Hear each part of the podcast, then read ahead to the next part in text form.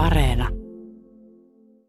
Muutenkin semmoinen ominainen piirre, mistä mä nautin, on se, että täällä on miljoonia ihmisiä ja sä oot tavallaan vain yksi hiukkana ja osa kokonaisuutta, jolloin niiden omien niin sanottujen kriisien tai ongelmien koko jotenkin pienenee. Helsingin Kalasatamassa on studio, jossa artisti Elli-Noora viettää kohtuullisen paljon aikaansa. Me ollaan täällä kitaroiden, kosketinsoitinta ja lukuisten festaripassien keskellä. Sä Elinora vertaat levyn tekemistä siihen, kun olisi kuplamuovin sisällä, niin mistä tämä vertaus oikein tulee? Se oli lähimpänä sellaista konkreettista esimerkkiä, mitä mä keksin, että miltä levyn teko parhaimmillaan tuntuu. Ja mulle se, että on semmoisen niin sanotun henkisen kuplamuovin sisällä tarkoittaa sitä, että on turvallista luoda. Ja on sellainen ilmapiiri ja sellainen tila, että ikään kuin ulkomaailmaa ei olisi olemassa, vaan että on pelkästään se levy ja se musiikki ja se tekeminen. Ja tässä huoneessa mulle toi sanan merkitys tiivistyy, kun täällä on tosiaan istuttu aamusta iltaan ja yöstä aamuun ja, ja tota, tehty mun tuottajan Samuli Sirviön kanssa vaan sitä yhtä asiaa, minkä vuoksi tavallaan on aamuisin noussut sängystä ja se on ollut nyt se kolmas levy ja parhaimmillaan luova prosessi tuntuu turvalliselta ja siltä, että voi räiskiä ja tehdä ihan mitä vaan. Ja, ja tulee jotenkin sellainen olo, että, että se on tavallaan teidän oma, oma juttu ja, ja sun, sun ei tarvi miettiä, mitä tapahtuu sen jälkeen, kun joku toinen kuulee sen, vaan et, et se, on, se on musta tosi kaun, kaunis asia, että luodessa tulee sellainen, sellainen tunne ja ilmapiiri. Ensimmäisessä kuvassa matkustetaan heti täältä Helsingistä pois. Sä oot siinä värikkäiden talojen ympäröimänä, mutta missä? Ensimmäisessä kuvassa mä oon mun ehdottomassa lem- lempparikaupungissa ja myös sielun kaupungissa Lontoossa. Ja tämä kuva on otettu muistaakseni Primrose Hillillä, joka on aika siinä Camdenin lähellä. Ja toinen mun suosikkialue Lontoosta on Notting Hill, jossa on myös tollaisia pastellinvärisiä ihania taloja. Ja mun puhelin on täynnä, täynnä kuvia Lontoon reissuilta ja se on mulle ehkä vähän sellainen paikka, että kun muut lähtee maapallon toiselle puolelle lämpöön, niin mä lähden Lontooseen. Vaikka siellä sataisi, vaikka siellä olisi harmaata, niin mulla on jotenkin siellä sellainen olo, että mä saan siellä mielen rauhan. Ja siellä tulee, mikä suurkaupungissa on ehkä muutenkin semmoinen ominainen piirre, mistä mä nautin, on se, että täällä on miljoonia ihmisiä ja sä oot tavallaan vain yksi hiukkana ja osa kokonaisuutta, jolloin niiden omien niin sanottujen kriisien tai ongelmien koko jotenkin pienenee. Sä oot kotosi Oulusta, mutta Lontoossa sä kävit ekan kerran siis ysiluokalla, kun sun elämässä oli aika kriittinen vaihe, niin kerro jotain siitä. Joo, se oli 2009 mä oon ollut aika sellainen luonteeltani sellainen kiltti kyllä aina, mutta siinä mä muistan, että se oli tavallaan se vuosi, kun mä ehkä halusin kasvaa aikuiseksi siinä 15-16-vuotiaana ja olin varmasti aika, aikamoinen tota, teini-ikäni kanssa sitten myös vaikka äidilleni. Mutta sitten me lähdettiin hänen kanssaan kahdestaan reissuun tonne ja sitten mulla on useita muistikuvia siitä matkasta ja, ja muistan myös sellaisen, mikä on niin jäänyt mulle, mikä on ehkä jättänyt Lontoosta sellaisen merkin, että, että siitä on tullut sellainen tärkeä paikka, missä saa olla just se, kuka on. Että mulla oli, silloin vielä pukeuduin ehkä vielä niin kuin, en mä tiedä, näyttävämmin, mutta ehkä vielä jaksoin arkenakin pukeutua kokeilevammin, kun nykyään jaksaa vaan niin kuin pukeutua keikoille ja muuten vetelee tuulitakissa, niin mulla oli mustat verkkosukkahousut ja semmoista oikein iso verkkoset, sitten semmoiset paksut maiharet ja teepaita, mekkoja, joku, joku rotsi ja jotain, väri, joku, jotain värikkäitä asioita. Ja sitten mä muistan, että, että tämä asu, mikä mulla oli vaikka Oulussa päällä, niin ihmiset kääntyivät katsomaan ja, ja tavallaan tuli ehkä vähän sellainen olo, että suulaudun massaan. Niin Lontoossa muistan vaan sen, että tuli sellainen olo, että täällä siitä asusta kiitetään ja ollaan silleen, että oo just se kuka oot ja näin tiedätkö värikkäästi pukeutuneita punkkareita ja supertyylikkäitä ihmisiä ja joku siinä britti, mä en, mä en tiedä, mikä, että siinä on varmaan myös se, että mä oon rakastanut aina brittimusaa, ehkä vähän romantisoi myös sitä, niin kuin, sitä tota, maata.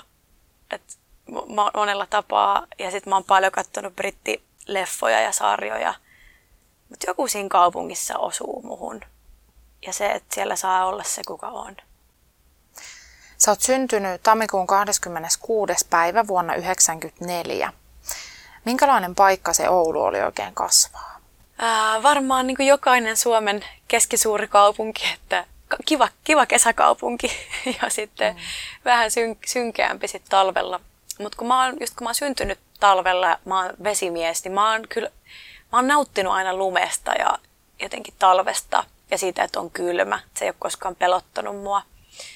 Oulu oli mulle hyvin sellainen turvallinen kasvuympäristö, että mä jälkikäteen on just miettinyt, kun mulla oli hirveä halu yläasteella ja lukiossakin niin kuin kauhea kaukokaipu ja halusin Helsinkiin ja Lontooseen, niin sitten se, että päätti käydä koulut loppuun Oulussa, niin luulen, että se oli mulle ihan sellainen itsetunnon ja koko itseni rakentumisen kannalta tosi hyvä asia. Et siellä sai, sai opetella vähän, että mitä se aikuisuus ehkä on ja rellestää myös menemään ja opetella sitä, että mitä se, mitä se elämä, että millainen tyyppi sitä oikein on.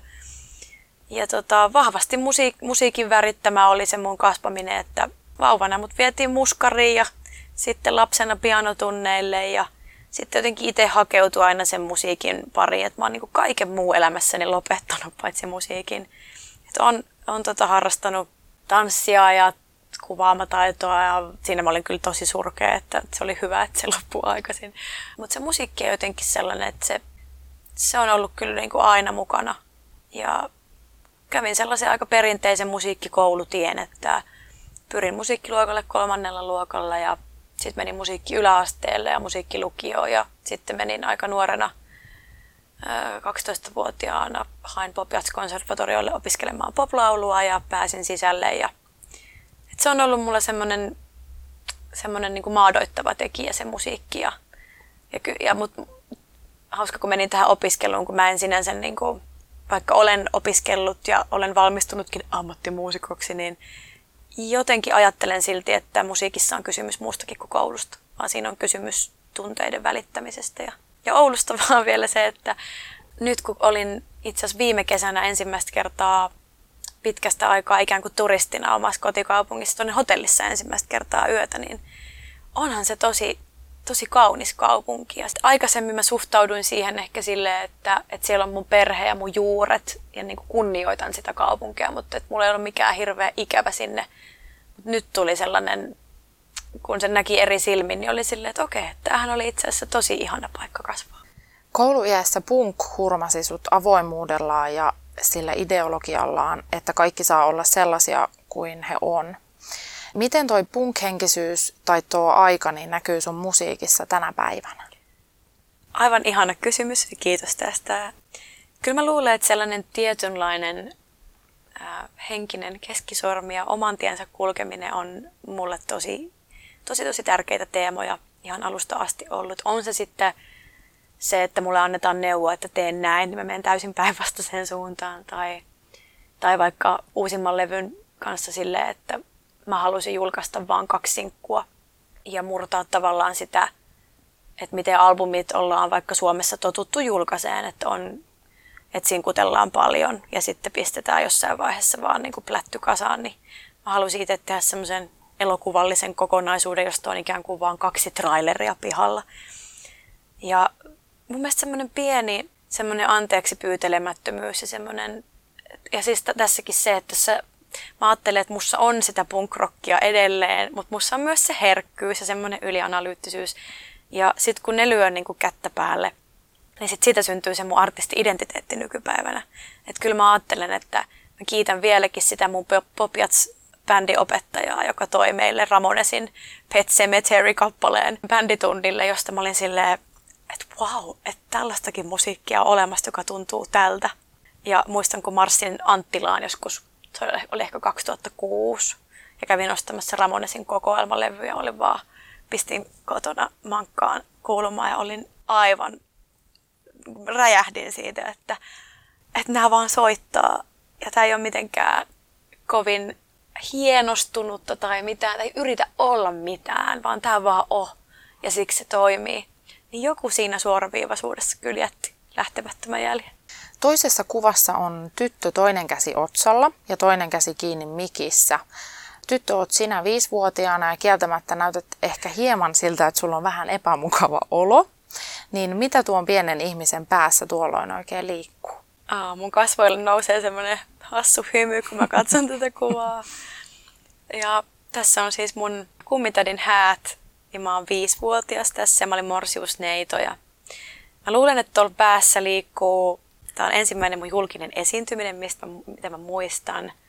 Niin varmaan semmoinen se kahtiajakoisuus, että mikä edelleenkin esiintymisessä on, että tavallaan susta on ihanaa, kun ihmiset kuuntelee sua, että mitä sulla on sanottavaa.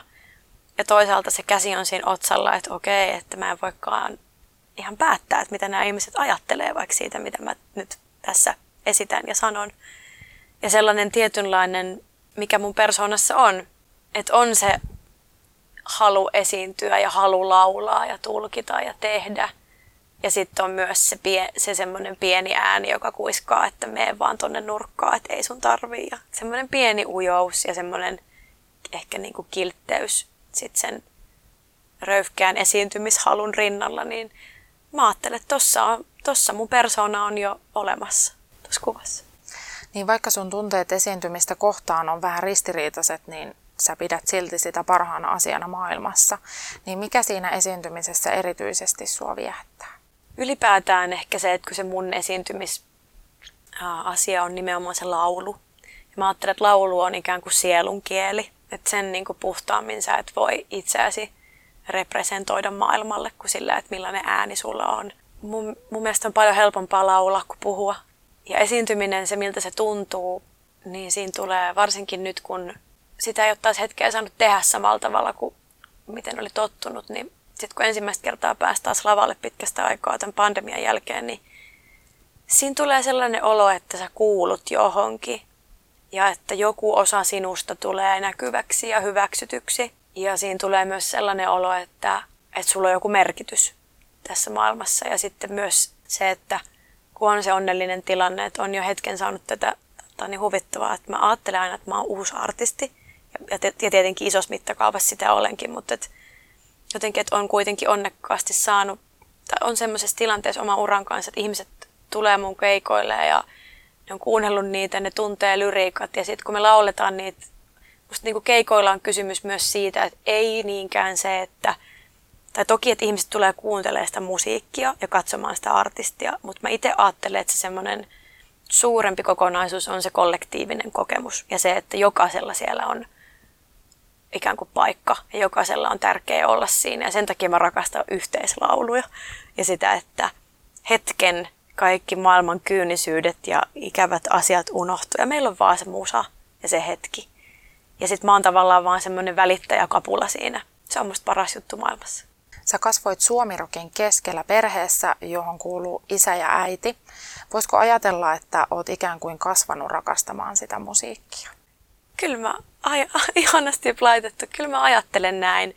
Että meidän, mä oon hirveän iloinen siitä, että mun vanhemmat kunnioitti musiikkia ja kokivat, että esimerkiksi populaarimusiikki on, ta- on yksi taiteen muoto, että sitä ei niin kuin pidetty ikään kuin vähempi arvoisena tai vaan sitä oikeasti kannatettiin ja rakastettiin. Ja mä oon nykyään, kun mun mies kerää vinyylejä ja minäkin siinä sivussa, niin sit se on tavallaan sellainen toisinto siitä, että meillä oli paljon CD-levyjä kotona, niin sit se on jotenkin tommonen vaikka fyys, fyysinen levy ja se, että sä näet, että sun kotona on niitä, niin siinä on sellainen olo, että sä oot taltioinut jonkun palasen maailmaa. Niin se on musta, musta se on hyvä harrastus ja ihana, että sai kotoa siihen niin eväät. Sä pienenä totesit kuulemma usein, että antakaa minun olla rauhassani, niin mistä tämä pyyntö oikein kumpus? Mä luulen, että tähän itse asiassa tämä on sellainen kysymys, että mitä mä oon myös pohtinut ää, tota, viimeistä, viimeinen romantikkolevyä tehdessä.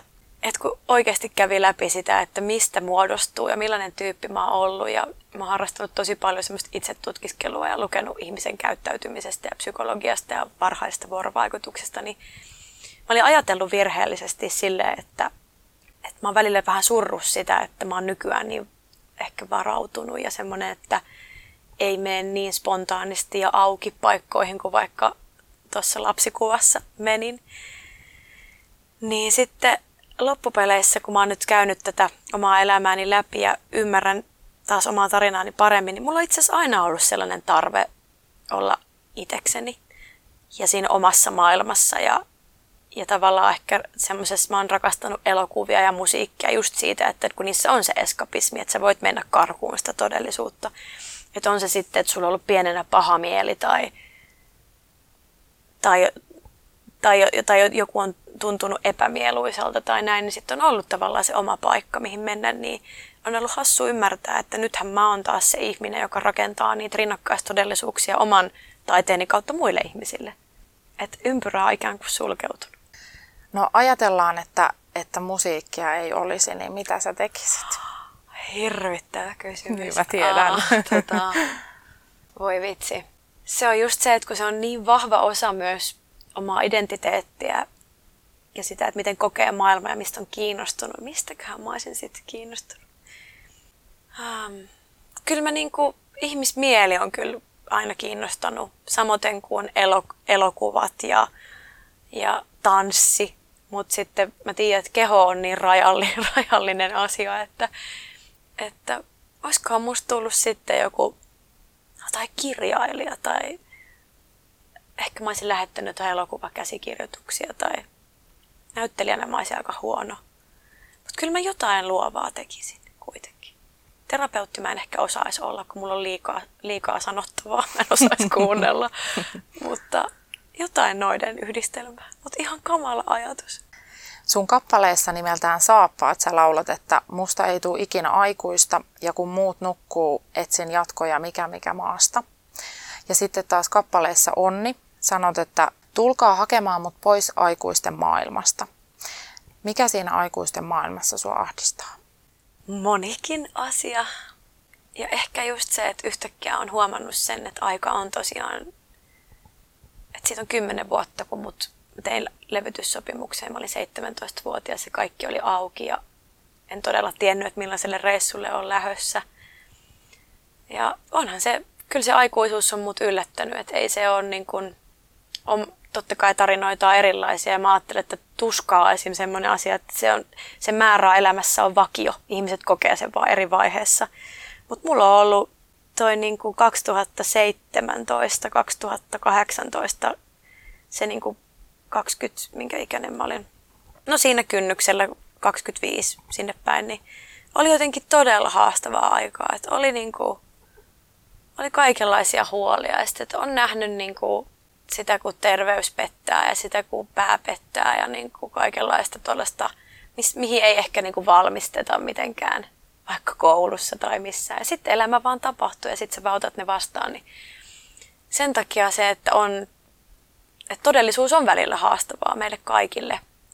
Ja sit sitä on ehkä mun tapa sit käsitellä niitä omia haastavia aikoja on just se, että sitä niinku lauluissa asettelee semmoisen kaipauksen johonkin sellaiseen, että joku, että olisi se elokuva, minkä voi laittaa pyörimään tai että joku tulisi tiedäkö, jostain Narnian kaappi tyyppisestä vaatekaapista, että hei tuu tänne, täällä sulla on turvallista olla.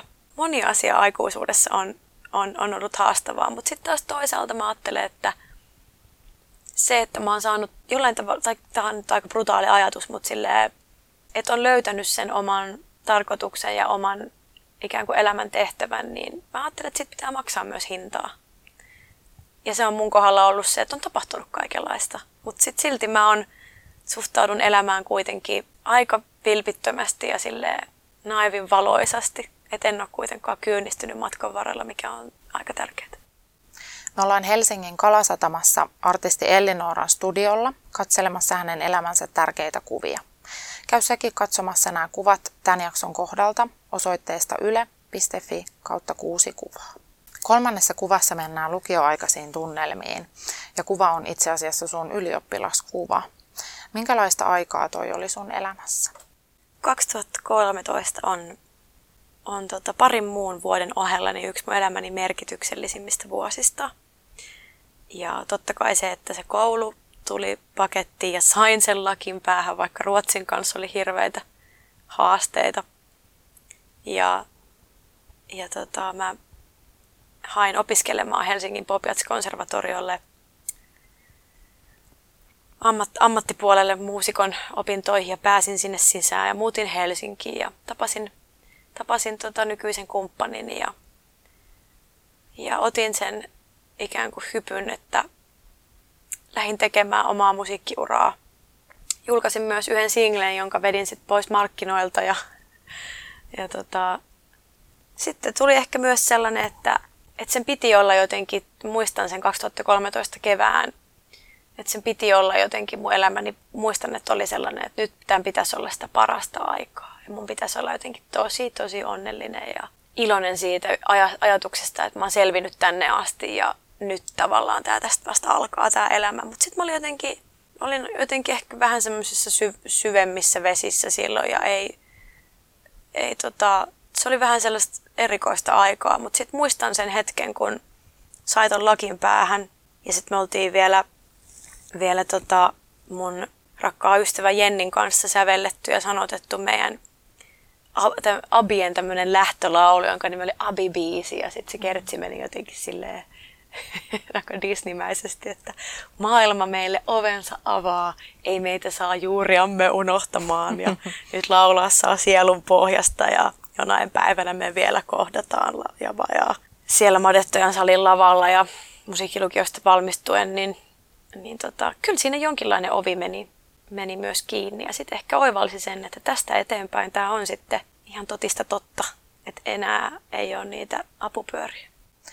Lukioaikana teillä oli myös bilebändi nimeltään Eleanor ja poikakalenteri, jonka kanssa te esititte kovereita erilaisissa tilaisuuksissa. Niin kerro joku hauska muisto tuolta ajalta. Niitä on monia. Ja sanotaanko, että se oli mun tosi hyvä oppikoulu niin kuin siihen, että sit artistina keikkailen, kun aloi keik- alkoi keikkailemaan omien biisien kanssa, niin terveisiä vaan pojille, jos kuuntelette tätä superihania muusikoita ja hyviä ystäviä olivat mulle. Ja siellä me aina, koulu aina buukkaili meitä kaiken maailman kissaristiäisiä häihin ja sitten mä muistan, että mä oon ollut, tuntuu niin absurdilta, että on ollut joskus, että kun meidän ammatissa on tottunut nykyäänkin, ehkä nykypäivänä sit en, niin kuin mä toivon, että tämä muuttuu, että ihmiset ei tulisi vaikka sairaana töihin tämän pandemian jälkeen.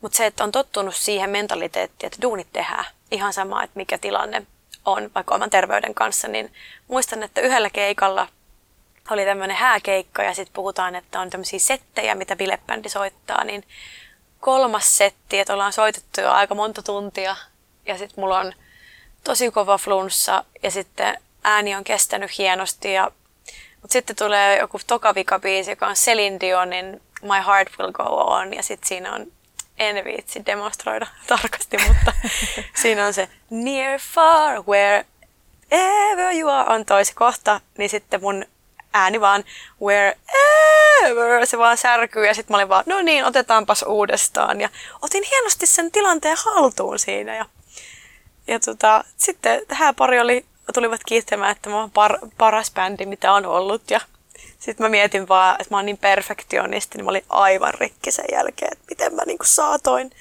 mokata tolleen, mutta sitten vaan eteenpäin. Ja, ja kyllä toi oli sellainen, siinäkin me tehtiin jäbien kanssa silleen, että me soiteltiin totta kai tunnettuja kappaleita, mutta silleen myös, mitä me itse myös haluttiin. Että siellä oli, saattoi olla Janis Joplin ja joku ei niin tunnettu kappale tai Von, jäbät halusi soittaa Von Herzen Brothersin jotain vähän niin kuin progempaa tavaraa. Ja, et se oli semmoinen hyvin vapaa ja sellainen tosi opettavainen kokemus. Ja sitten itse asiassa ihan ekat mun omat biisit Herra Jestas 2011 esitettiin myös heidän kanssaan. Ja mun ihan ensimmäisen kappaleen nimi on, mikä on julkisesti esitetty, oli, se oli Vapaa pudotus nimeltään. 19-vuotiaana sulle tuli terveysongelmia, niin miten sä selvisit niistä? Se oli ehkä just se, mikä pikkasen niin kuin varjosti sitä, sitä kaikkea ilottelua, mitä silloin olisi pitänyt olla, mutta et, että tota, onneksi me eletään ny, nykyajassa semmoisessa tilanteessa, että lääketiede toimii. Ja, ja sitten se ehkä opetti mua sillä tavalla, että mun maailmankatsomus ja miten mä ajattelen tuntemattomista ja, ja ihmisistä myös, ketä tunnen, niin muuttui silleen, että mä ymmärrän sen, että että meillä kaikilla on jotakin meneillään, mitä ei välttämättä ulkoapäin näe ja semmoisia asioita, mistä on vaikea puhua. Ja sitten jollain tavalla uskon, että se lisäsi myös mun ymmärrystä siihen, että, että on tosi tärkeää kohdata ihmiset lähtökohtaisesti aina ystävällisesti ja lämmön ja empatian kautta, eikä semmoisen niin kuin, että, että tuomitsee tai niin kuin negaatioiden kautta, vaan pyrkii ymmärtämään sitä, että meillä kaikilla on traumoja tai haastavia elämänkokemuksia, mutta silti me kaikki yritetään parhaamme ja täällä ollaan. Ja mun kohdalla siis on tässä kaikenlaista häikkää ollut vuosien mittaan, mutta sitten mä ajattelen silleen, että sen sijaan, että niistä asioista kyynnistyisi tai tulisi surulliseksi, niin mä ajattelen silleen, että kaikesta huolimatta niin mä oon tehnyt tämän kaiken ja mä oon täällä tänään. Se on se, millä niinku ehkä on jotenkin saanut pidettyä kaikki kasassa. Seuraava ja neljäs kuva vie meidät kesäisiin tunnelmiin Turun Ruissaloon ja Ruisrokkiin vuoteen 2016. Kuvassa sä oot sun bändin kanssa Selin yleisöön ja sulla on vähän hämmentynyt ilme. Mitä Elinooran päässä tuolloin liikkui? Että me tehtiin se, mm. että me tehtiin se. Ja ai, hyvä, ettei tuu joku pieni tota, semmoinen sisäinen liikutus tuosta, kun kaikki oli edessä. Ja sitten toi oli ensimmäinen kesä, kun mulla oli puukattu isoja keikkoja. Ja sanotaanko, että toi Rantalavan, niin kuin, Ruisrokin ran, perjantain Rantalavan ensimmäinen slotti, niin sehän on sellainen paikka artistille, että se on aika jännittävä tilanne ja sitten sä mietit, että tuleeko sinne ketään ja mä olin julkaissut kuitenkin vasta aika vähän biisejä ja jengi on kuullut ehkä kaksi Leijona kuninkaa ja Carrien varmaan silloin ja sitten kun onkin niin kuin rannan täydeltä tullut ihmiset iltapäivällä sinne, että kukas tämä lady, lady on ja miten hän esiintyy ja laulaa, niin se oli ensimmäinen tunne, kun mulle tuli, että tässä on nyt, että nyt me ollaan niin kuin jonkun äärellä ja että nyt tämä ehkä tapahtuu. Että siihen tiivistyi semmoinen niin kuin useamman vuoden biisin kirjoitus ja työrupeama ja sellainen, että kaikki semmoiset unettomat yöt ja ne epätoivohetket pyyhkiytyi yhtäkkiä pois. Oli silleen, että on ollut vörtti. Että. Ja sitten vielä toi, että mun ihailen sitä itsevarmuutta ja sitä, nimenomaan sitä yhtä puolta itsessä sitä röyhkeyttä, että mä meen festariyleisön eteen ja vedän tunnin keikan niin kuin julkaisemattomia biisejä. Ihan silleen niin kuin ne olisi maailman suurimpia lauluja, koska ne oli mulle sitä. Mm. Ja sitten ihmiset otti sen vastaan. Ja mä muistan, että Elefantin paino soitettiin noiden ton kesän keikoilla ensimmäistä kertaa. Ja sitten se alkoi elää ihmisten keskuudessa sille jonain YouTube-klippinä. Ja se oli niin kuin mulle merkki siitä, että, että ehkä kun oli vähän just miettinyt sitä omaa musiikillista identiteettiä ja miettinyt, että tuli, tai aina mä oon tiennyt, että tästä jotain tulee. Kuulostaa hassulta, hassulta sanoa. Mulla oli jotenkin semmoinen olo, että, jo, jo, että jonain päivänä mä löydän sen, miten mä teen musiikkia ja että ihmiset kuulee, kuka mä oon. Mutta sitten just, että oli semmoinen niin elektronisen musiikin aikakausi ja sitten mä muistan, että joku radioihminen sanoi, että ei mitään akustisia kitaroita. Ja sitten mä olin silleen, että mä näytän sulle vielä. Ja sitten kun menee akkarit pauhuten, siellä soitetaan ja kappaleet lähteen, niin se tuntuu kyllä, että ei tarvinnut muuttaa itseään sen takia, että asiat menis jotenkin menestyksikkäästi tai hyvin, vaan että ne meni hyvin, koska teki asiat omalla tavallaan ja tarpeeksi laadukkaasti. Sä sait levytyssopimuksen Warner Music Finlandille vuonna 2011, kun sä olit vasta 17-vuotias. Mitkä tapahtumat tuohon sopimukseen oikein johti? Useampikin sattumus, jossa oli myös paljon tuuria mukana.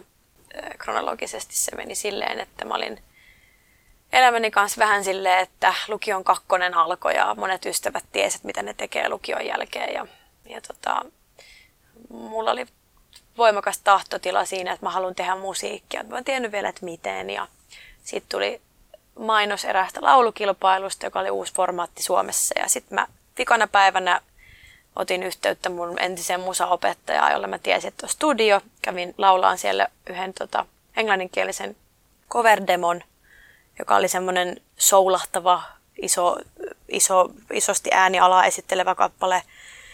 Ja sitten mun musiikinopettaja oli vaan silleen, että oot varma, että sä haluat johonkin skabaan lähteä, että pitäisikö näitä lähettää nyt suoraan johonkin levyyhtiöihin. Ja mä olin aivan, että okei. Okay. Ja sitten tota, hän lähetti sähköpostilla ne sitten Suomen johonkin levyyhtiöihin ja sitten niitä siellä oli kuunneltu ja sitten tuli aika nopeasti vastaukset, että kuka tämä on tämä tyyppi, että haluan tavata tämän ihmisen. Ja se oli se syyskuinen ilta sitten, kun mun elämä otti uuden kurssin. Ja sitten mua lennäteltiin Helsinkiin ja mua lennettiin tapaamaan Ouluun. Ja se oli vähän hassu silleen, että, että aina mä olin ollut, mun identiteetti oli laulaja kyllä, mutta just se, että, että kun ei ollut sitä omaa musiikkia vielä, että mulla oli oma ääni kyllä, joka oli hyvin semmoinen kesytön ja raaka, mutta kuitenkin silleen, että siinä oli joku oma, oma asia, niin se tuntui kyllä ihan uskomattomalta.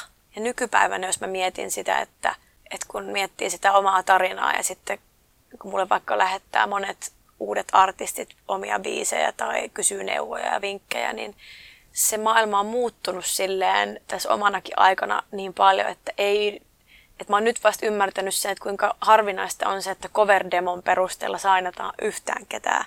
Että yleensä ihmisillä on nykyään, että on vaikka levyllinen biisejä, oma konseptisuunnitelma tai somesuunnitelma tai joku imago, joku.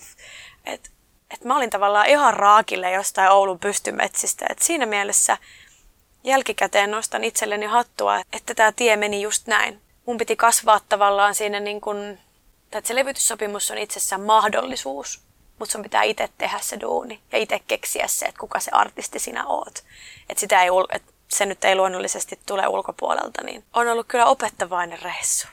No jos puhutaan hetki kiertueelämästä, niin minkälaista se arki oikeasti on, kun ollaan siellä rundilla ja miten sä valmistaudut siihen henkisesti ja fyysisesti? Se on ihanaa. Ja se on, ja se on kyllä niin kuin, se on vähän silleen, että, että kun maanviljelijä kerää sen sadon, minkä se on niin kuin kylvännyt sille vuosi aikaisemmin. Ähm, siinä on semmoista voimakasta yhteisöllisyyttä ja joukkoon kuulumisen tunnetta niin siellä bussissa mun oman bändin ja kiertue crewn kanssa, kun sitten varsinkin se yleisön kanssa kohtaaminen, niin siinä tulee sellainen olo, että sä oot osa jotakin ja että sulla on merkitys.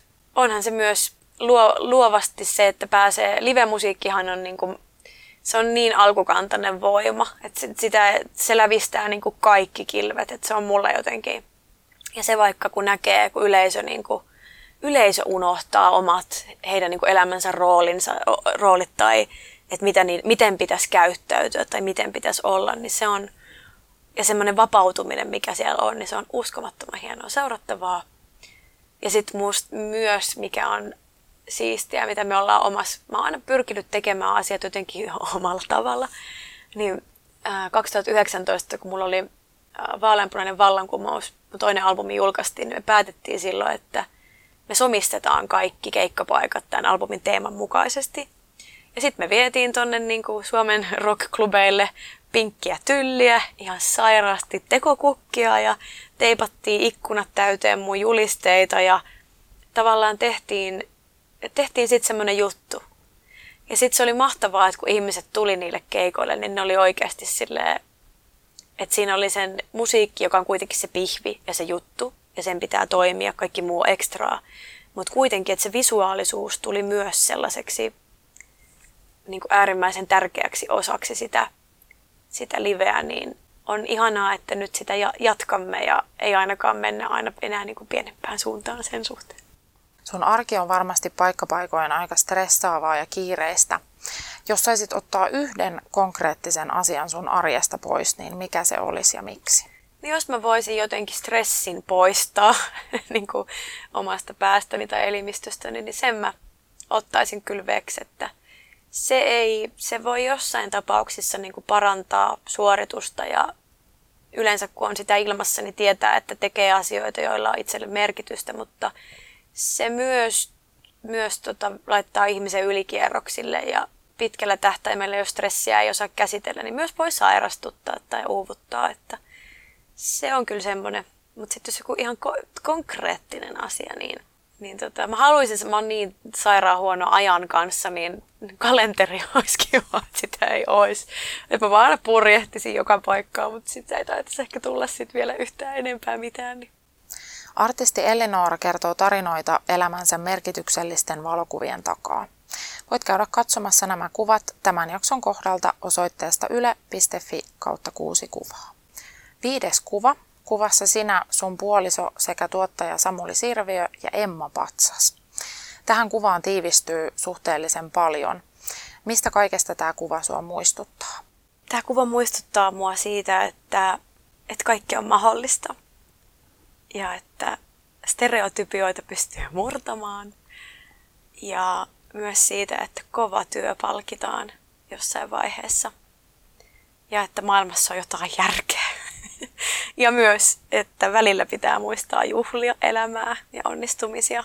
Että elämä menee niin helposti silleen suorituksesta suoritukseen ja kriisistä kriisiin ja selviytymisestä selviytymiseen. Niin toi, on, toi on yksi mun elämäni semmoista puhtaimmista onnen hetkistä. Muistan, mä siis, oli kaksi, siis 2020, että siitä on jo hetki aikaa kuitenkin. Helmikuussa tapahtui tämä, että voitin vuoden naissolisti Emman ja siihen tiivistyi silleen niin kuin sen yhdeksän vuoden työ, kymmenen vuoden työ. Ja että sai tavallaan, vaikka kyllä mä ajattelen, että on, on ollut onnekas siinä, että on noteerattu ja on, asiat on mennyt tosi hyvin ja ihmiset on mun laulut löytänyt, mutta tietenkin se, että kun sä oot pienenä kattanut Emma Gaalaa telkkarista ja miettinyt, että jonain päivänä vielä. Ja sitten kun se tulee, niin ei siihen oikein osaa valmistautua. Ja mutta tuli hirveän huono omatunto, kun mä unohdin halata siis Samulia heti siinä, että mä olen vaan itkemään ja jotenkin aivan emotionaalisesti ihan rikki olin siinä. Ja sitten niin, tässä kuvassa myös tosiaan mun parempi puolisko ja myös mun, mun tuottaja, että me ollaan kaikki levyt tehty yhdessä ja sävelletään musa yhdessä ja mä oon sitten sanotusvastuussa ja Samuli tuottaa. Niin tuossa myös se meidän yhteistyön jotenkin sellainen, että on, on toi sellainen kulminaatiopiste, että – me ollaan tehty jotakin oikein. Ja hänen kanssaan on kyllä, hän on yksi Suomen parhaista muusikoista ja tuottajista ja se, mikä on Samullissa sanotaanko epänormaalia verrattuna meidän alan moniin ihmisiin, että hän ei tee ego edellä töitä, vaan että hän kohtaa ihmisen aina ihmisenä ja hänellä on semmoinen jännä taito saada artistista aina, että meni studiossa miten tahansa, niin sieltä lähetään silleen, että on hyvä fiilis. Ja siihen ei kaikki pysty. Että täytyy sanoa, että kiitän kohtaloa ja onnea myös siitä, että on tuommoisen ihmisen tavannut silloin, kun mä oon Helsinkiin nuorena muuttanut, että on joku yhtä, joka suhtautuu yhtä vilpittömästi musiikkia elämään kuin minä ja joka myös rakastaa brittipoppia ja isoja kitaroita ja mm. sitä niin kuin musiikin musikaalisuutta ja massiivisuutta. Että hänen kanssaan on ilo tehdä töitä. Jos puhutaan musiikin tekemisistä, niin te ette varmasti ole Samulin kanssa kaikesta aina samaa mieltä. Niin mitkä on sellaisia asioita, joista te yleensä olette eri mieltä ja miten te sit niistä tilanteista selviätte? Hyvin semmoisia yksityiskohtaisia, vaikka, vaikka puhutaan vaikka jostain tuotannosta, niin mulla on vaikka, että mä inhoan jotain rumpukomppia ja sitten siitä taistellaan. Ja kyllähän meillä kolisee tietenkin, kun tehdään aktiivisesti ja hyvin tiiviisti yhdessä töitä, mutta et kyllä ne on sellaisia aika pieniä, pieniä asioita. Ja välillä sitten se, että mä oon, mä oon aika semmoinen ääritunne-ihminen, niin kuin ehkä on tullut selväksi. Ja sitten suhtaudun asioihin aika vakavasti ja aika silleen all in tyyppisesti, niin sitten Samuli on ehkä vähän sellainen rauhallisempi ja silleen maadoittaa sit niitä tilanteita ja ehkä ymmärtää ne mittasuhteet ja sitten myös osaa rauhoittaa niissä tilanteissa, että ei tässä Elinora nyt ehkä ole niin suurta hätää, kun ajattelet, että mä oon, että anna mun tuntea ja anna mun olla minä. Ja kyllähän siinä niin kuin tiiviissä yhteistyössä tietenkin, tietenkin vähän välillä crashailee, mutta mä ajattelen myös, että sitten jos on se mikä tahansa ihmissuhde tai työ tai, tai työkumppanuus, niin jos tehdään läheisesti työtä ja tehdään jotain merkittävää, niin kyllä siinä välillä rätisee myös. Et jos kaikki on aina vaan simppeliä ja pehmeätä, niin sitten tehdään myös jotain väärin. Mitä tavoitteita sulla on sun uralle tai mikä olisi sellainen juttu, minkä sä ainakin haluaisit vielä joskus saavuttaa? No kyllä mä ajattelen, kun mä näin Patti Smithin esiintyvän Poriatseella joskus kuusi vuotta sitten. Että hän on kuitenkin, hän oli silloin, onko hän 70 sitten mä mietin vaan, kun se oli siinä mustassa jakussa ja harmaassa tukassa siellä ja lauloi, että people, people have the power.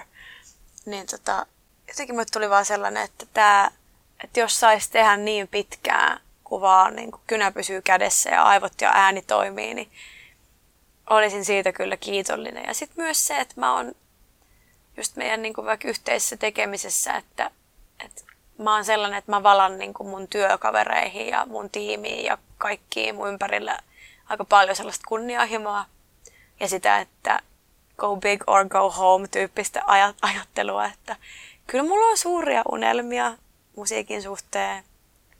Kyllä mä haluan sen mega ison keikan vielä soittaa ja, ja kyllä mä ajattelen, että vaikka nyt mä ajattelen, että toi mun kolmas levy, toi viimeinen romantikko, niin se on sellainen, johon mä oon tiivistänyt sen kaiken, mitä mä oon popmusiikista oppinut ja popmusiikin kirjoittamisesta ja albumiformaatista oppinut, niin kyllä mä ajattelin, että mä vielä kirjoitan sen mun parhaimman biisin, joka lävistää kaikki seulat ja ehkä mä selvitän sen pop-hittibiisin kaavan vielä, joka on siis mahdoton tehtävä, mm. mutta silleen pitää olla tavoitteita. Ja sitten kyllä mä ajattelen myös, että, että se, että olisi onnellinen siitä, että saa luoda ja saa tehdä, eikä niin kuin aina – määrittäisi itseä sitä kautta, että onnistuuko vai ei.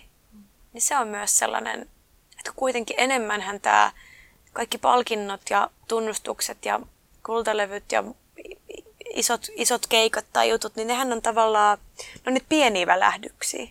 Mutta suurin osa siitä työstä, mikä on mun arkea, on tässä huoneessa. Kun luodaan ja tehdään jotain uutta ja jätetään merkkejä maailmaan, niin ehkä se, että, sit, että se työ pysyisi mulle aina mielekkäänä. Että musta olisi aina niin kuin sairaan kiva tulla studiolle. Sun valokuva-albumiin saisi ottaa vielä ainakin haavekuvan, eli sen kuudennen kuvan. Niin mitä tai ketä tuossa kuvassa on? Tämä oli tosi vaikea tiivistää yksi ajatus tulevaisuudesta, mutta mä sanoisin, että mulla on nyt semmoinen rauhan kaipuu elämässä. Ja tietyllä tavalla mä ajattelen, että mä oon jo sillä polulla ja mä oon niin kuin hirveästi tehnyt jo töitä sen niin kuin sen eteen, että minä itse sen kaiken alla voisin hyvin. Ja jotenkin rakastan san, englanninkielistä healing-sanaa, koska mä ajattelen, että se on jotenkin sellainen, se on eri asia kuin parantava.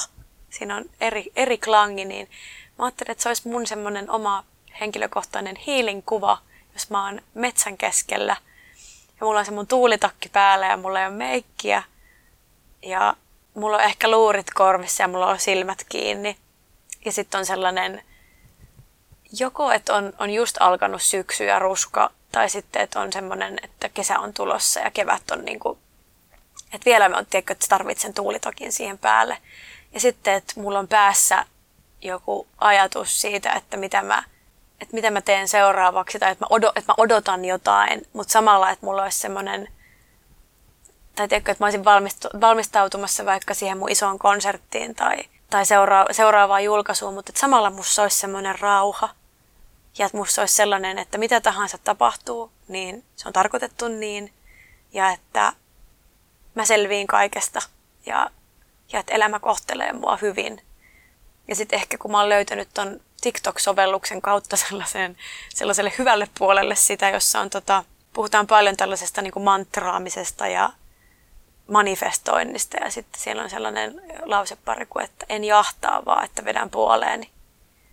Niin ajattelen, että se on tavallaan toteutunut ja mä oon niin kuin syvässä rauhassa itseni kanssa ja hyväksyn kaiken, mikä, mikä tulee mun elämään ja toivon, että saan elää onnellista elämää.